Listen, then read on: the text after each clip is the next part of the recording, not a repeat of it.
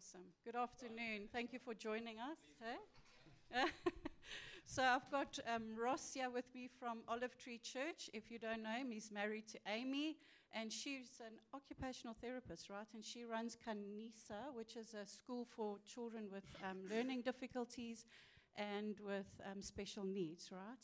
And they're doing very well, a, a huge impact they're making in the city. And this is Siya, who is, I would say, Ross is your right hand man, right?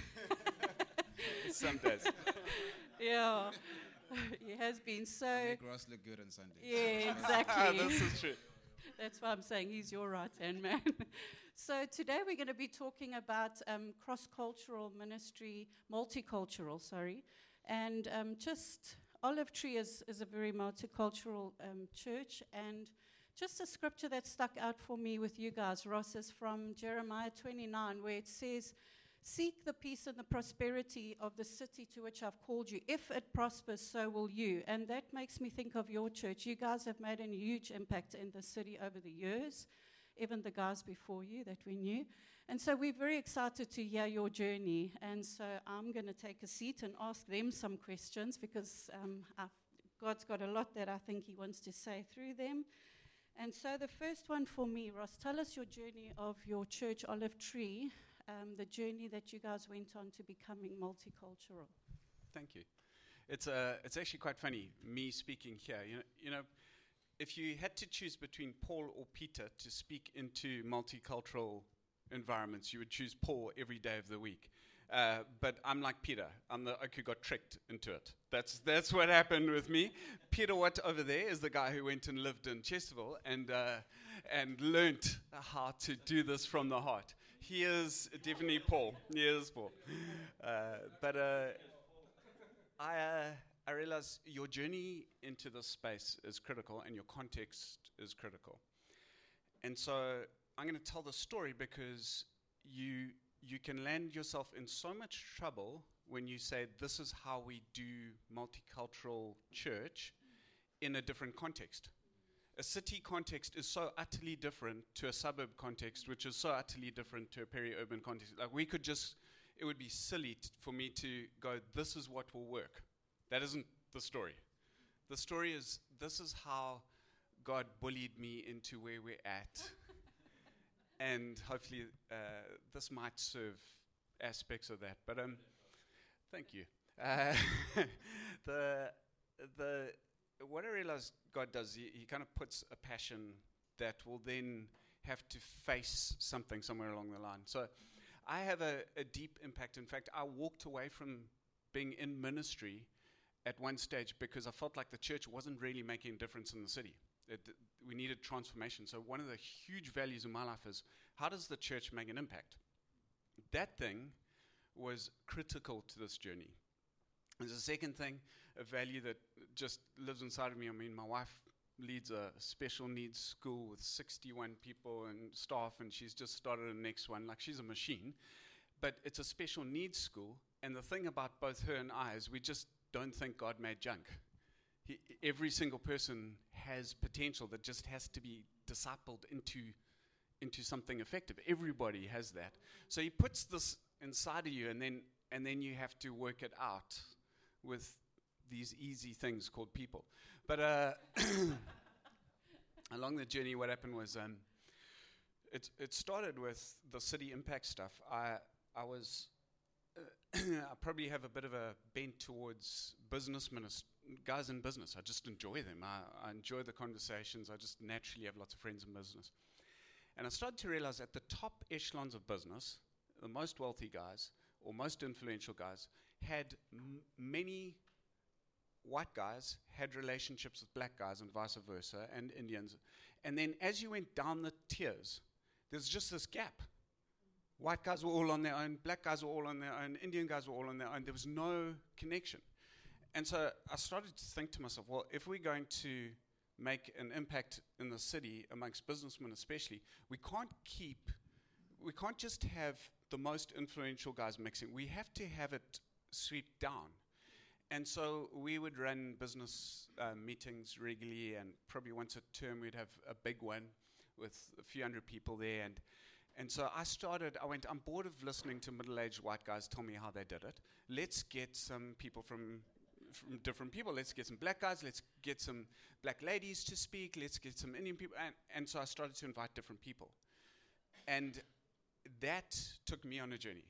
Because as soon as you know what it's like, you invite a speaker, you want to get to know the dude before, and then as you're starting to get some of my good friends started coming out of that, and I started mixing. Now, another thing I just want to throw into this is that I'm a Zimbabwean, which, um, especially for the black people here, is a very different experience to South African white. Um, I, I'm in many ways very dumb when it comes to the pain, the underlying racism, the, like a lot of that stuff.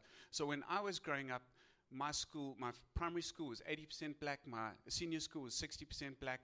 One of my best friends, who I'd sleep at his house, his name was Tunga. He would sleep at my house. Like that's how I grew up. And so we had the colonial background and all that mess, but we didn't have South African. South African. and and so, listen, can, can we just like all own it? We're all racists. Okay, now we got that out the way. Mine was just very different. And so I came in with a very curious, like, well, why couldn't we do this? And, and I just started engaging. So it started, I guess, with the, business ministry, and that took me on a journey to friendships. Now, I'll, I'll just tell you a story. I hope I don't go too long. Here's, here's just a quick story. One of my mates, an African born and bred black guy who started from like he was in a taxi at once, like he was running a, the guy organizing the lifts in the taxi, is now a multi multi millionaire. He invites me to his home, and he says to me, because uh, we're good mates now, and he's joking with me. He says, he says to me, Ross, you know, I don't know how to manage this Don house because you white people, you didn't let us learn from you guys. So I have a pool problem that's leaking and I have a verge problem that's, that's and there's crack in the wall. I don't know what to do with this thing. And, and so, help me. That moment was one of the most critical moments in my journey because we'd got to a space of friendship where he was able to be vulnerable about stuff that everyone else keeps hidden. And and I could serve him, and he served me in so many different ways. But uh, the essence of proximity, if you want to get multicultural right, you just have to have proximity. You have to be close to people so that you're having a conversation. So that was huge. The second thing that, that God probably led me through was I, I built a relationship with a church called Father's House in PE. George Georgia is a Greek guy. Uh, and he will tell you that one of his advantages is nobody knows what color he is. So, uh, so you don't know whether this is a colored guy, a white guy, Mediterranean, and he just plays it. I mean, he doesn't try and pretend. And, um, and, but he has an understanding of serving people where they're at. And so the way he views himself, he won't tell you this, but I'll tell you on his behalf. Uh, he, he sees himself as a restaurateur. He prepares a meal spiritually, but a restaurant is, is catalyzed by its environment, by the environment you create. And so, if you knew what his budget was on creating an environment that feels safe for multiple different colors, it would freak you out. But he started speaking to me. He said to me, he said, Russ, you know, with black people, if you're going to create a church that they can walk into and feel safe in, you can't have scatter cushions that look like this. You can't have signage that looks like that. You have to create an environment that they naturally engage in, which is why next chapter on Florida Road works. And I can tell you 50 other restaurants that don't form multicultural spaces. Why? Because they create environments that conversation led me to ask so many different questions. Now, again and again, this is probably irritating you because you're going like, when is he going to bring the Bible in? I don't know if I will. but, uh, But what it was doing was helping me ask the right questions. Most of the problem with people trying to do multicultural churches, they don't ask the right questions, so they don't know how to serve. And you can't serve if you don't understand the context to which you're serving. So that helped me hugely. Then um, a, th- a, third thing, uh, we started an internship program because there was like a catalyst thing. Some of you would have known about this, and you basically could pay your interns for free. Didn't cost you anything. So I'm a Zimbabwean, so I milked it. I, got a whole bunch of guys, and um, I'm sitting talking to them the one day about Africa, and one of the girls says to me, Africa and Africans are cursed. And I remember like being shocked. And I, I, said to her, why? And she said, well, whether it's the, um, the thing of we're highly resourced and highly resourced places always get taken advantage of, or whether there's a spiritual curse on us. And, and she talked a little bit, and it sent me on a journey, and I started doing tons of research. And, uh, and w- when you start doing the research, you realize the theology that drove a lot of racism and colonialism was, was out of Genesis 9, the Noah. Uh, the problem was Noah cursed Canaan and Ham came to Africa. I mean, it's amazing. Like, it's just like bad theology. They got the wrong oke. I mean, it's, it's that bad. And so I started, I just started doing a talk. Uh, it came, I did it with interns, and then I, I, told my one mate about it, and then he started telling other people. And the next thing, I was sitting in front of a bunch of um, I was at the ICC the one day doing a, a, talk for a friend, and she said to me, "No, no, no, you must do that other talk." And so I, I did this talk on on how Africa is not cursed. Poverty is a curse, but you can't deal with that curse unless you deal with this curse. And and I, I just preached a, a message of how to turn the curse into the blessing through Jesus. A politician came up to me afterwards and he said, I've never heard a white man speak like this. I've never heard this before in my life. Please, will you pray for me? Thank you so much. And I started to realize, okay, maybe God, you're doing something in this fairly. Guys, listen, that has got the heart for this. This oke woke up one day and had a multicultural church. But this was the journey. And then there were probably a couple of other things told me to shut up when I'm going too far. uh, after the internship, uh, Black Lives Matter hit the street. And because I'm a Zimbabwean and an idiot, I thought, let's talk about this. And, uh, and I did quite an average to bad job on it. I want you to know that the day that I was about to address the issue, I had to turn my phone off because white people were phoning me and swearing at me. It was the most hectic experience of my life, and they didn't even know what I was going to say. And literally, all I had to say, I mean, I was getting phone calls from Salt Rock, I was getting phone from all over the show because we had a hashtag Black Lives Matter logo on our on our Facebook.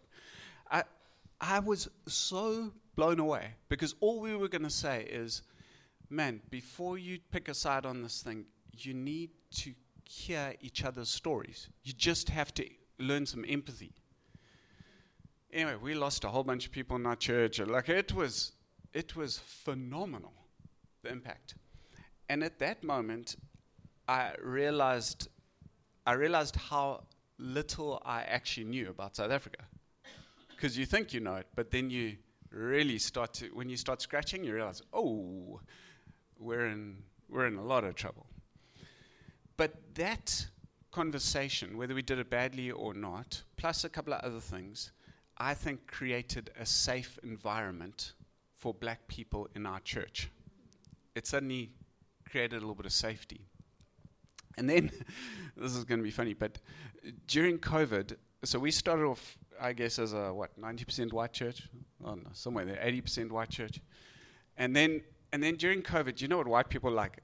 they weren't prepared to lead worship because in, in level five lockdown because they would get COVID from the next oke. I mean, you, you got to love it.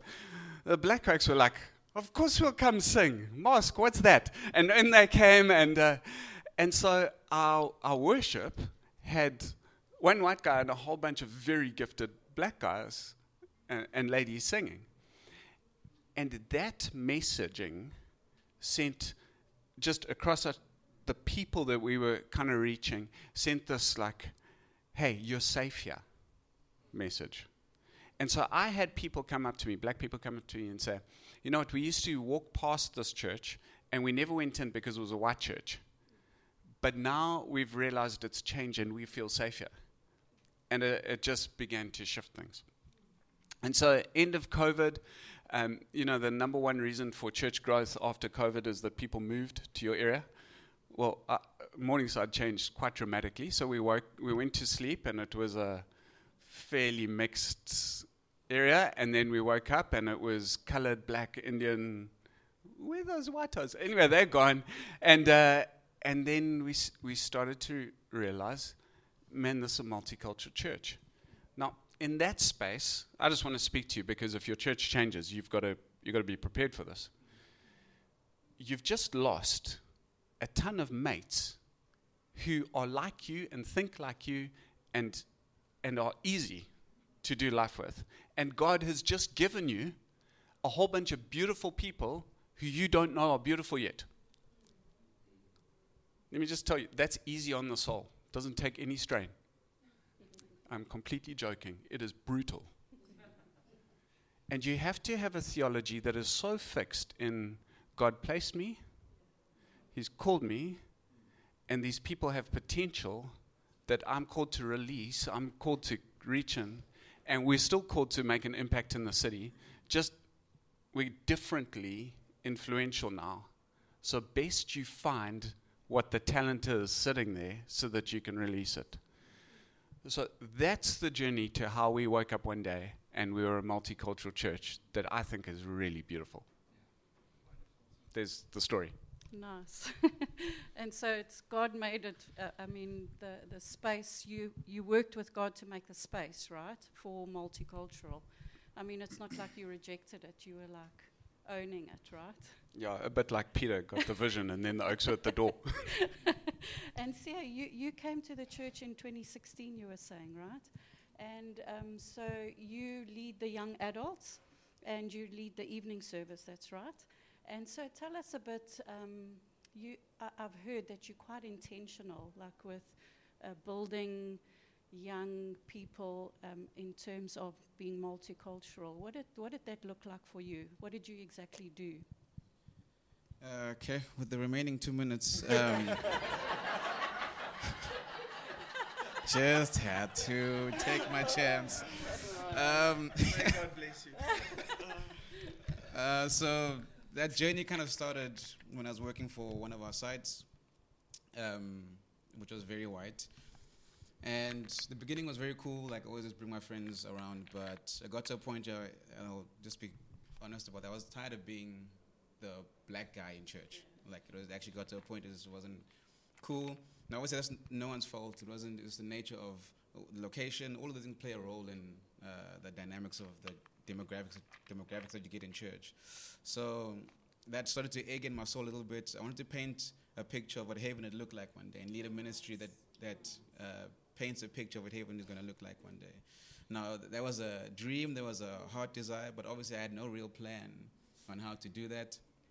Uh, the one thing that I did have was uh, God's help and incredible gifting. Uh, not not to like speak too highly of myself, but I think I'm gifted in a way that allows me to. I can have a conversation with anyone, young, old, uh, middle-aged, black, white, Indian, and I think I do a fairly good job just because of environmental impact as well as God's gifting to be sensitive enough to, in that conversation to make the person feel safe, feel seen, feel welcome, feel loved, all the things that actually make someone feel like I could come back here because of this person that engaged with me. So that's how God has gifted me. So I knew those enough of those things to like, cool. If you want to reach young people, and we know, we most of us might know this age-old saying that uh, people don't um, care about what you know until they know that you care. So we needed to create an environment where young people felt like they could connect with someone or connect with people. I was listening to a John Mark thing on hospitality yesterday, and he says that um, the LGBTQ community does a better job of, of being hospitable than the church does. So if we are already starting at like negative five, there's a lot of work to be done to actually just get to the neutral and then get to the positive end. So that was the dream, that was the goal, and I knew, okay, we need to create a, an environment that makes young people feel safe. Um, I'm going to have to, I'm going to have to run it at, at the beginning because obviously there's no leadership team. I had to trust God, and every single person that's on our leadership team, I chose and uh, followed God's leading and prompting to invite into uh, onto leadership, and they're all different demographics: white, Indian, colored, uh, black. Uh, yeah, that's all of them. Um, um, they they cover all, the, but that, it's not like it was a strategy. It was really just a leading by the Holy Spirit to be like that person's ready to be asked. Because it took time. Obviously, it took maybe a year, or maybe a year and a bit to get to 18 leaders uh, to lead our ministry. Um, but along the way, what I would do is because I know that I'm a machine at make, uh, like welcoming people and having conversations that make people feel like they're the most important person in that moment. Any, I was, I'm your best hype man. Like that's the easiest thing that I could do. So every single person would rock up, I would hype them up, and any potential leader or someone that was laid in my heart to be invited to leadership, I'd rope them into the conversation.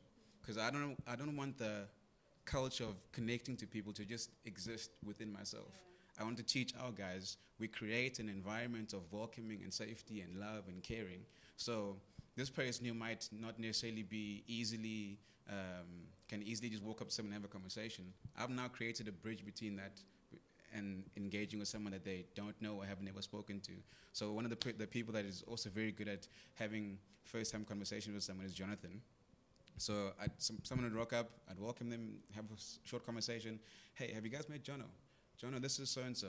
Stay there for about five minutes, and I'd watch him engage with the guys and see how good he actually does. And if the conversation feels safe enough for me to leave, I'd leave and go chat to somebody else. And I would just do this week in and week out, the first few weeks.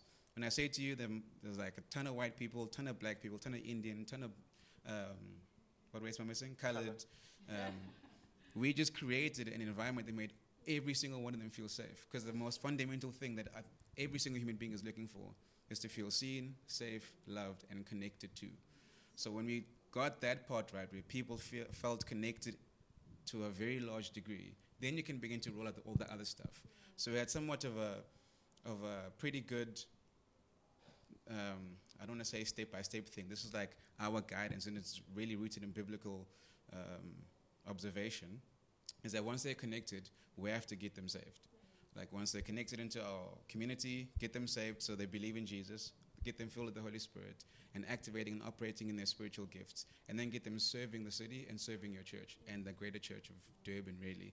Um, so once we did all of those things, we decide that. They don't set the model of how we do our ministry. We created that model and they get to fit into that model. But the most important step was making guys feel connected, uh, seen, safe, loved, all those things that are important on the front end. Which is why I think the, our hospitality teams, our welcoming teams are the most underrated people in our church. Because the first five seconds of when someone walks into your building are the most important.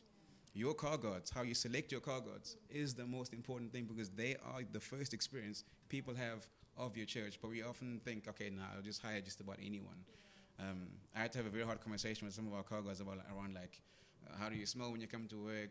What you do the night before is important. The how, like your facial expression, all those things are because you are not just a, a, car guard. You can't just like be lax. You actually have to really represent Olive Tree because people experience you first before they ever get to the door. So all those things play an important role in how safe people feel before they ever get to like, oh my gosh, this message is amazing. The worship was incredible. That I think is secondary to how did I feel when I was in that space. And Ross, I've told this, I've told him this story, uh, not told him, but told, shared this story to church. But the first time I came to Olive Tree, um, the first time I came to Olive Tree, uh, uh, yes and no. Uh, the first time I came to Olive Tree, uh, I because I'd come from a different church and I had like some understanding of the dynamics of church, I had expectations like, cool, someone's gonna welcome me, walk me to my seat, you know, like, because that's what I, the environment I came from. Guys at the door were just on their phone. Uh, so I kind of just walked in and was like, cool. Carried on walking. I didn't know where to go, like which direction, or like, is it upstairs? Because all the doors were closed. Um, and this, this one lady came and she greeted me with a big smile, like, okay, she's gonna help me. She just carried on walking. so like, cool. So now I just followed one guy who looked like I knew where he was going. Walked in. Um, sat, enjoyed the service was phenomenal. Walked out again. No one spoke to me afterwards, and I was had it. I just stood there by myself. Like, okay, cool. When I went home, I was like, I'm never coming back here again.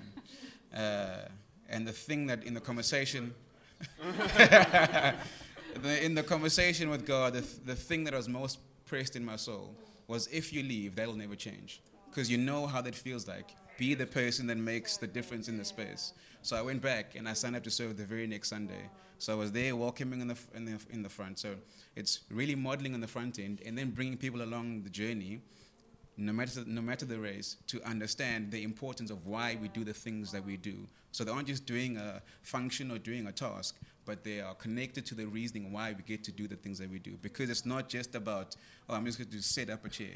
No, that, that chair that you're setting up is someone's seat. There's that, that's a host of the Holy Spirit. Someone's going to rest there and experience. So you, you could literally pray over every seat as you set the seats, uh, so that when someone walks in and sits there, they're already so whatever. So you give far greater reasoning to why people do stuff than just okay, I'm just going to put it or just stand here at welcome or do whatever. So that's a little bit of the reasoning and the desire for my Excellent. It's such intentionality. Hey, I think like that whole thing of sometimes we see where God wants to take us, but it's the process of becoming that model. And sometimes God speaks that over us. Hey? And as we obey Him, it becomes clearer. It becomes clearer to people. And that's obviously what you've done. We need like a hundred seers, right? A hundred million seers. and your, your name says it all, right? Seer, a prophetic person. so, um, did the two of you have like, um, did you go on any significant heart journey along the way? And were there moments where you, you were um, like hooked with each other in a this lot. journey We of, a lot. of Ross and I just becoming multicultural? Tell us about it. Uh, n- no, I don't, I don't think so. Maybe Ross is a different, different experience. Okay. And I, yeah, I guess if it comes out now, we'll can sozo after this. I'm just wondering what hooked means because, like, yeah, in Durban, hook is like a punch, right? oh no! so I think there was like not. a- it wasn't that, right? So sometimes a white person can say something, or a black Yeah. person can say something, or a colored person can say something in jest or in, like with no real ill intent that can really just hurt a person or just like cause that like um, a triggering thing within a person's uh, emotional state of being or whatever the case might be. So hook is like, oof, that that didn't actually land too well or feel too good. Uh, so that's what, what we mean by a hook. Now this is where I think um, my backstory is has helped this relationship uh, because so I grew up in Greytown. I went to an English and Afrikaans school, and from grade R, I was in uh, in white schools. English Afrikaans school from grade one up until matric. My parents never ever bickered or moaned about like, oh, white people this or white people that.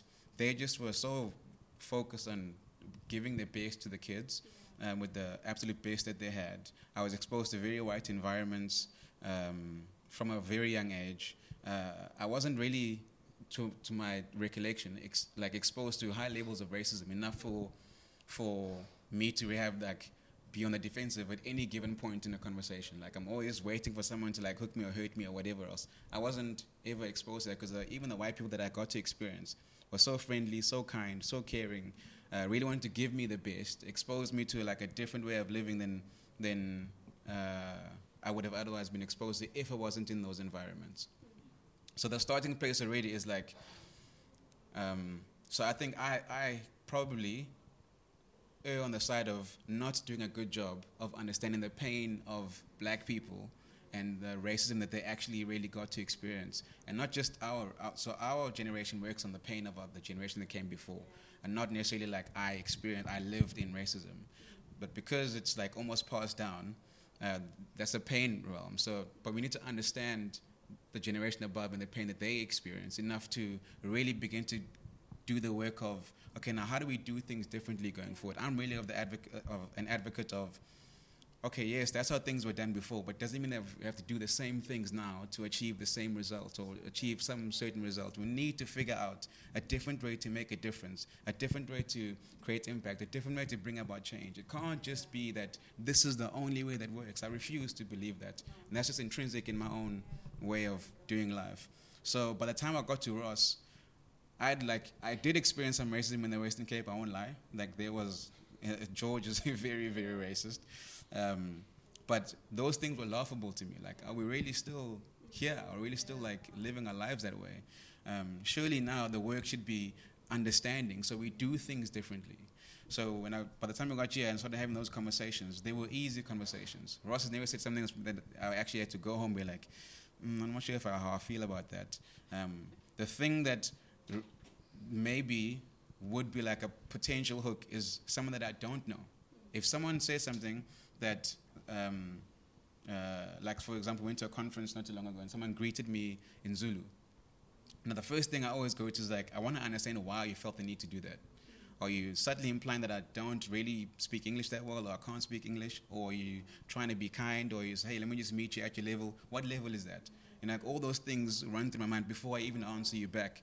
So, but be, that, that could be like a, are we gonna fight now? No. I have to understand before I even get to a point of responding. But before any of that, it's like, someone says that now, like, how would you say that? And it's like, now let's fight. I don't think that's the best response to those moments. Can, can I just speak to this? So, so our journey that has probably produced the most health is regular conversations like that. Uh, understanding what and the greatest gift the Siya and a couple of my other staff are to me is that they are soft hearts, tough skin.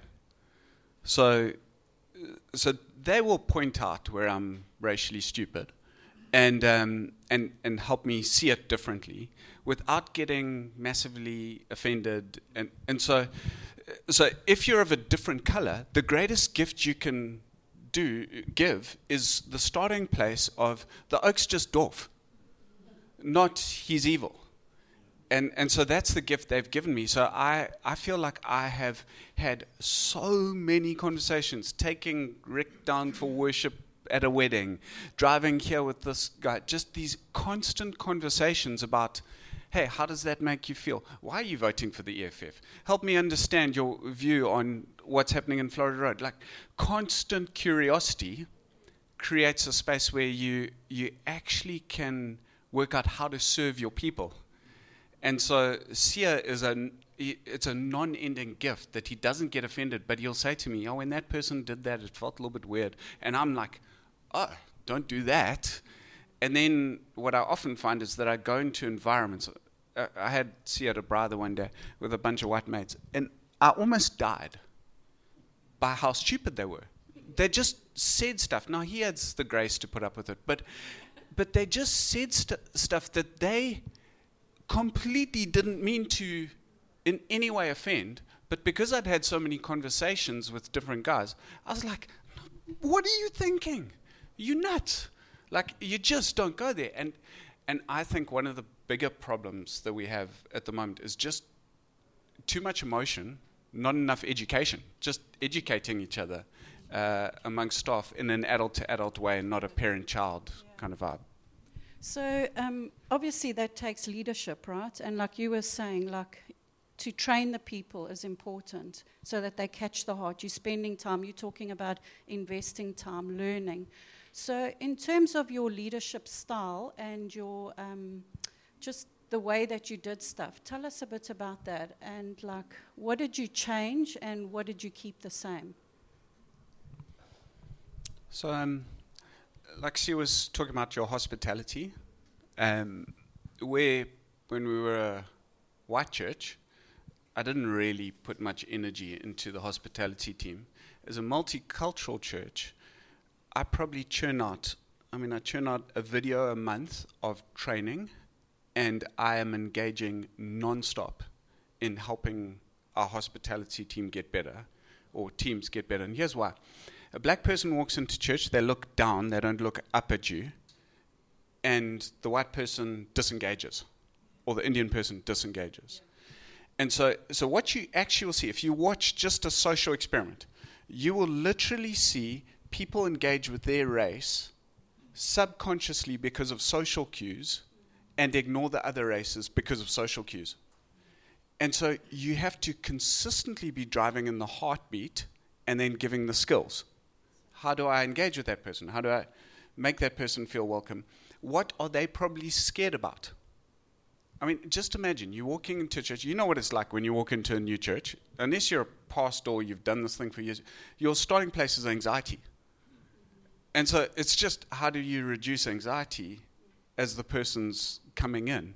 And a lot of our environments actually just create huge amounts of anxiety. So, so one of the things we, well, I personally work on quite hard is the hospitality thing.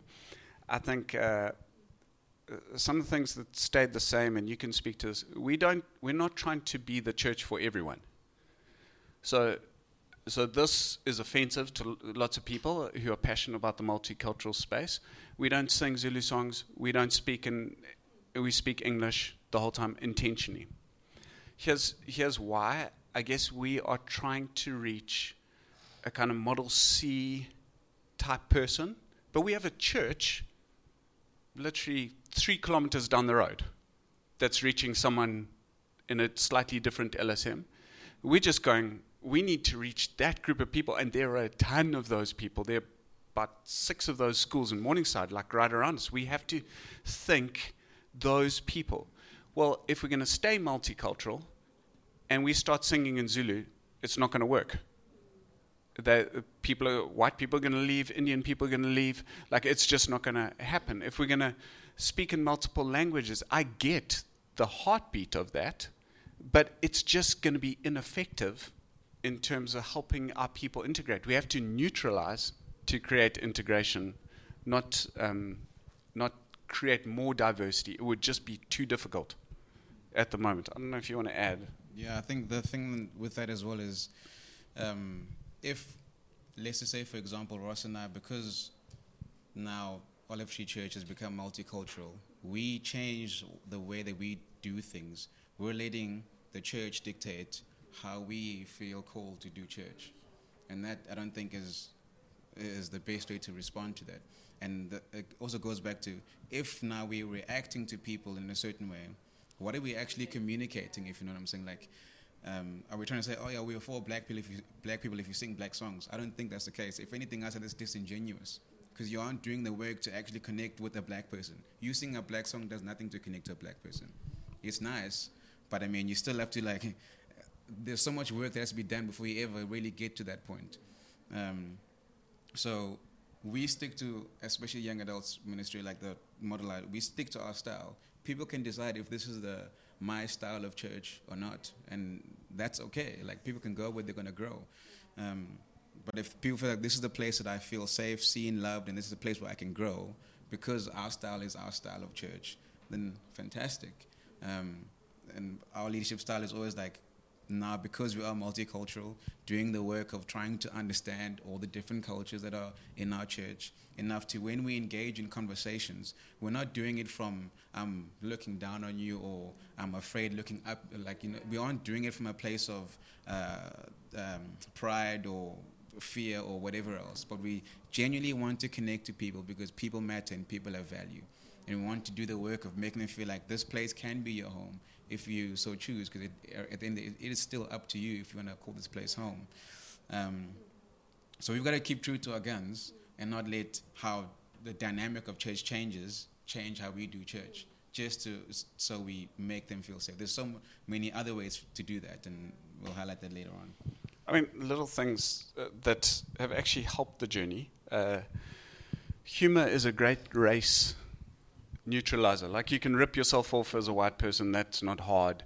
Um, you got to be careful on it. But what I realized very, very early on, careful. very careful on on ripping off black white. I, I wouldn't go there. But what I realized quite early on is my colored community would give it straight back, and they enjoyed it. Yeah. And the ones who didn't left but I couldn't build with them anyway. And so I I started engaging and just ripping off the bluff and like just having quite intentional conversations. I generally would bounce off humor before just to make sure it wasn't too awkward. And one day, a colored person comes up to me and said, this lady said to me, she said, you know, it takes us as colored people a number of years before we trust a leader but we now trust you. And um, and what had actually happened is my my dumb humor had opened up conversations. The conversations had led to trust. And over a period of consistency and time, they'd connected. Now, I'm not saying be funny if you're not funny, etc. But what I am saying is find out ways to provoke relationship and conversation on the back end, especially if you've got a crowd, because different colors will stay further away. So you have to provoke it to draw it closer, and then you have to engage, and you have to be really intentional about how you do that. So, is there any questions from you guys that you're wanting to ask these two experts? I'm joking. Wh- what time did we finish? So, yeah, well, we started at quarter past, right? So, we've got how, how long still, Afefe? About- Yeah, and then. Yeah. Okay, yeah, that's true. Okay. So maybe we'll take two questions on the floor. All right. Um, I just wanted to ask when you said, Siya, that when somebody greets to you in, in Zulu and you wonder about that, um, it's not really pertaining to, to um, the church, but my workplace. When you have someone that's of a different language group um, and they are engaging in a multicultural situation, but in only in their language, how would you break down or how would you approach something like that? You asked the question. Well, how could you ask the question differently? I'm not sure if I understand. Um, how do you um, react to people that are very much um, rooted in their um, culture to the ex- almost Extreme. exclusion Oh, of exclusion. of of, a, of another culture? I don't know if you have that Yeah. situation. In, I don't know if I've ever experienced that level of extreme, but I always. So even let's just take that example of someone greeting uh, me in Zulu. I don't take offense to that. My starting point is I want to understand that person's reasoning to get to that point. I think because I'm naturally someone who actually just, even the most extreme case, like I'll paint an example for, like when I was in George, for example, um, a friend of mine, we're staying in the supposed white part of town. Um, so we were leaving youth one Friday. We were walking across to our house. It must have been like 20 meters from our house. And bef- prior to that, like a um, neighborhood neighborhood watch had driven by, and then five minutes later, five cars all around us, flashlights in our face. I'm not even joking with you. Like, hey, where you going? So in in those moments, like naturally, like you'd be ready to give back. When I say to you, I was cool, calm. I didn't even care. Like that they chose. Like what a waste of petrol. Because really, like all you could have done when you drove past is ask me, "Hey, where you going?" I could have shown you my tag because you're doing your job, and I can appreciate that. Because I mean, not everyone is obviously out for good intent. Um, but in that moment, literally, just, bruh, I stay right around the corner. Like it's not a hooking thing. It's not a hard thing. It's not a. But this is just me. Not everyone is going to be that way, and this, that's because of my experience. Like growing up, I didn't experience such great levels of of pain and uh, um, uh, I suppose the pain of apartheid enough to get to the point where like in any conversation or any moment I'm experiencing like cultural exclusion, I want to fight. No, if, if that's how you want to do things, cool. You can continue to do things your way. But how I choose to live my life is that I want to be culturally inclusive, which means I care about every single person that doesn't look like, like me. So. And the thing that I actually really have to do is ask the right questions to understand their starting point, because it's, it's not the same as you or somebody else. Like, and then that, in and of itself, it creates levels or points of connection enough for over time to have a strong relational bond where we can joke about culture and racial stuff and it not be like sore or harmful or hurtful or whatever. Such a beautiful heart. Here you go. Uh, so I just wanted to find out um, because, unfortunately, I think there th- there have been individuals who have been raised in somewhat same environment as you, Siya. Um, however, I wanted to find out, in the extreme sense, that you have people that have an extreme mindset that, all right, this is who I am. This is okay. For instance, as you can hear with my accent, I'm dealing with Zulu people who automatically assume that I am Zulu. And they are offended the fact that I am not when I do say I am not. And, you know, and I've forgiven them because it is what it is. Um, I am You have so white people problems. That's wonderful. And um, my question is more in a sense that as a leader or as a minister, and we we can foresee that one day we are going to be a multicultural church if we're not already, but we're multicultural within the black community. So we have Zulu, um, we have Zulus, Zimbabweans, um, you know, so it's quite multicultural in that sense. But how do we? Because you kind of are seeing people, you know, inquiring, can we come? Who are of the beautiful, you know, skin, and so they are inquiring. They want to come through, and then you're saying, okay, the people that we are with right now have an extreme mindset of this is who we are, and we want to protect it at all costs. Um, that also includes certain mindsets that also can be poverty um, stricken mindsets where it's going to be if we do include if i do have my sister coming in and she says i want to be a part of this then we're going to deal with you know just unnecessary politics of okay she probably has somebody who can give me a job. You know it's just things that will just become and create a ripple effect um, and you want to integrate and you want to be in i mean you already see god is creating space already for that but now the thing is now the people. And um, While Siya's thinking, because uh, he whispered to me, this is an easy question. Uh, I, I just, I want to reverse it for you for a second. If, if for my Kloof community, for example, I know the thing I need to do is expose them to more and more different colored people in adult to adult relationships because the modeling from stage is going to result. But I don't have a three month plan to get there. A two year journey on it. Yeah, I'd, so I definitely say that it it takes quite a great deal of time to be able to change hearts, especially more so on the people that are in your church than the white lady coming in, because this is uh, I suppose this, so. The white person has to understand the the you're carrying the hurts of your own in now engaging in a multi-racial conversation.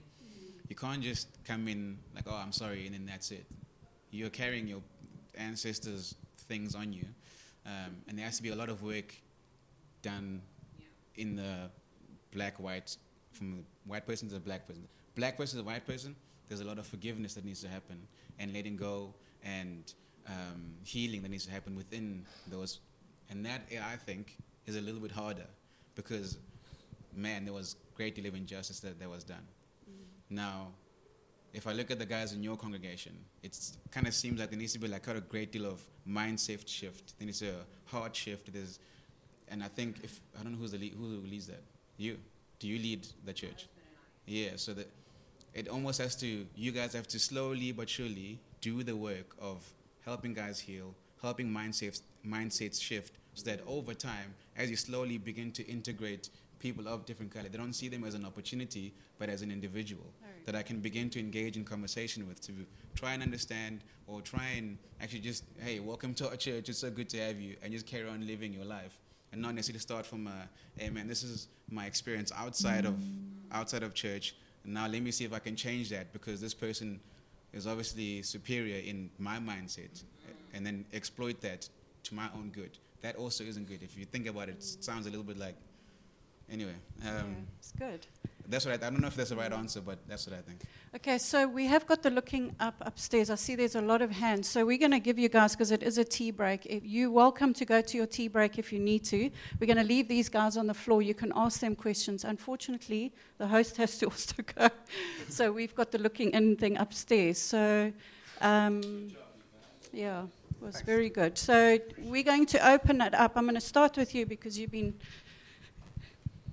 so the rest of you, if you'd love to go, thank you for joining us, and it's been very, it's been great, Ross and Siya. It's been so informative and helpful, and really, it's stuff we've got to process, right?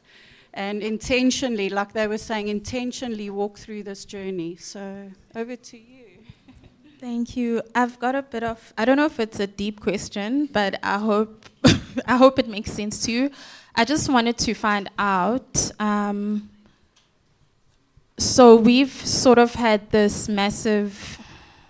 So we've gotten from colonization to apartheid, and it's sort of been this massive, um, or sort of many years, or generation to generation of just this oppression, if I may call it that. And what I just wanted to find out what do you think how has it impacted the people who were oppressed and how how has that some people call it the legacy of apartheid or colonization how has that affected us and what is the church um, doing about it or what should the church's response be to all these mindsets or sort of all the generational things that we carry with us. Yeah. It's it's such a big question that we can't actually do justice. But here's the sin, the ultimate sin and evil, is that white people destroyed black people's identity. That's that was the you, you see um, resources you can recover. Uh, education, you can get re-educated. All the all the trappings, all the other stuff, you can get back. But if you take a person's identity and then you you speak a lie into the identity, you've cracked the fabric of the entire culture. The the evil is the identity theft. The healing is not to try and start at the top and work through. The healing is on the identity restoration. No, you're not cursed. No, you're not all those things that were said about you. Actually, you've got probably more potential than I do. Man, this is what God's called you to. This is who He calls you. And that journey, that identity root cause healing, that will result in our nation's healing uh, unfortunately, I think we have attacked this from often wrong angles, and so we can't see healing. You've obviously got to ca- attack it from many angles, but the root is that the thing that, that I got on my knees for was Lord, we've stolen a people's identity. Please, can you give me a chance to fix that? That was, that's been the journey. And I think the way that we do that, and I, and it, it, I don't think it's, there's any way to fix stuff without Jesus. Like we can try by our own means, like okay, let's try level the playing field and make let's let's just take the um, women equality pay, equal pay situation or women being seen in a certain way. Like we can come up with systems and think great ideas to fix that thing, but if Jesus isn't involved in that, or isn't the first thing, or the main thing, or the root of the solution, then we're going to, at some point, catch ourselves again because our brokenness is going to expose itself and might even amplify the problem some way down the line, or start a new one. So if we stray far from Jesus, when we're like, cool, how do we begin to do the work to actually start fixing some stuff? We need first need like a really deep heart change, a really deep soul change, allowing Him to do the internal work that I have to own. And that doesn't it's not somebody else has to do the work for me or push me to doing it. But if I'm willing to do the work, because if we're saying uh, everyone needs to, do, all these people need to do X, Y, and Z, if someone is deciding for somebody else to do the hard work of finding Jesus, getting the healing, and then beginning the journey to actually start to fix some stuff, that's never, that's gonna run short at a certain point and just run out. If it's Jesus and your own thing, just only hey, I was wrong here. I could have done it better here. I need to forgive here. Imagine, for example, for example, if everyone grabbed a hold of that right now, where would SA be in five years? We've got to, like, I refuse to believe that Jesus is not the answer. He has to be the first solution to anything that we face in our LGBTQ, all these things has to start with Jesus. And then you can begin to build from that. Okay, let's take, yeah, I think one more question and then we'll, we'll cut. Um, Yeah. Um, okay, now I can speak softer. Um, it's, it's not, it's not really a question, but like I just I was really drawn to what you said about like when someone greets you in Zulu and then you're just like, like why? you know what I mean? Um, I, I, I, I live in a rural area and I go to a, I go to a white church. It's, also, it's a bit multicultural also. And um, I deal a lot with like kids ministry and youth. So I had um, these two girls, they're still in primary school and they were asking me, um, they're my neighbors also, and they were asking me, um, why do the why do the other kids just so my name's Nipo, so th- so they're asking me like why do the other kids call you Nipo? And then we're supposed to say um, Malume Nipo or Uncle Nipo. Like why? Because why don't we just call you Nipo like the other kids? And I'm like well um, with how how we're raised up as Zulu people is that with um, someone who's older than you and not of your family or whatever um, you'll you'll use malume or baba or something. And um, I was also just explaining that to them um, in the sense that, like, because um, this is just what I know, I might be wrong, but with white people, it's, it's, it's, usually, it's usually a thing of we usually go on the first name basis thing just for like familiarity and just trying to be on the same level and you know what I mean, just to break that barrier between like, you know what I mean, it's more friendly. With us, it's more like you, you, having, you having respect for the, you know, the other person. And for me, when I had to answer that question and just explain to them um, why that happens, because um, like with with the parents, I know the parents encourage them to say, "Yo, malume nipo," and this, this, this. Um, so what I try and do is, um, you know, when when I see a black person, um, I also do that thing where I see a black person and I assume you're Zulu because I'm sorry, but I also do I also do that. Um, like I'll assume you Zulu and assume you know Zulu until you tell me otherwise, which is fine. So when I see an adult, for instance, um, someone who's new in my church, I'll always refer to them as Babus Banban, or I'll ask them their surname because that's just how I know with, with our culture, that's what we do. So when if you came to my church, I'd probably okay, but you look very young, and you know I'll probably greet you in English. But then you know someone else I could just greet in Zulu because I'm assuming you Zulu. But it's not even it's not even a thing of um, that I'm trying to offend you or, or, or something else. It's just that um, as much as as much as we are trying to, you know, you talk about like n- being neutral and everything, but at the same time, you also just want also just want people to like embrace their culture and who they are, um, and so far as it doesn't stand in the way of the work of the Lord. So it's uh, I always encourage you know people just to you know embrace their culture, who they are. Um, and, and I don't it's not really a question, but I just I was touched by that, and this is how I usually deal with um, things like that. Yeah. Thanks, Boot Nibu. Thank you, Nipo. Awesome. Thank you so much, guys, for your time and for your input, and everyone that joined us. Enjoy your tea. We'll see you in the main hall after lunch. I think it is. Thank you.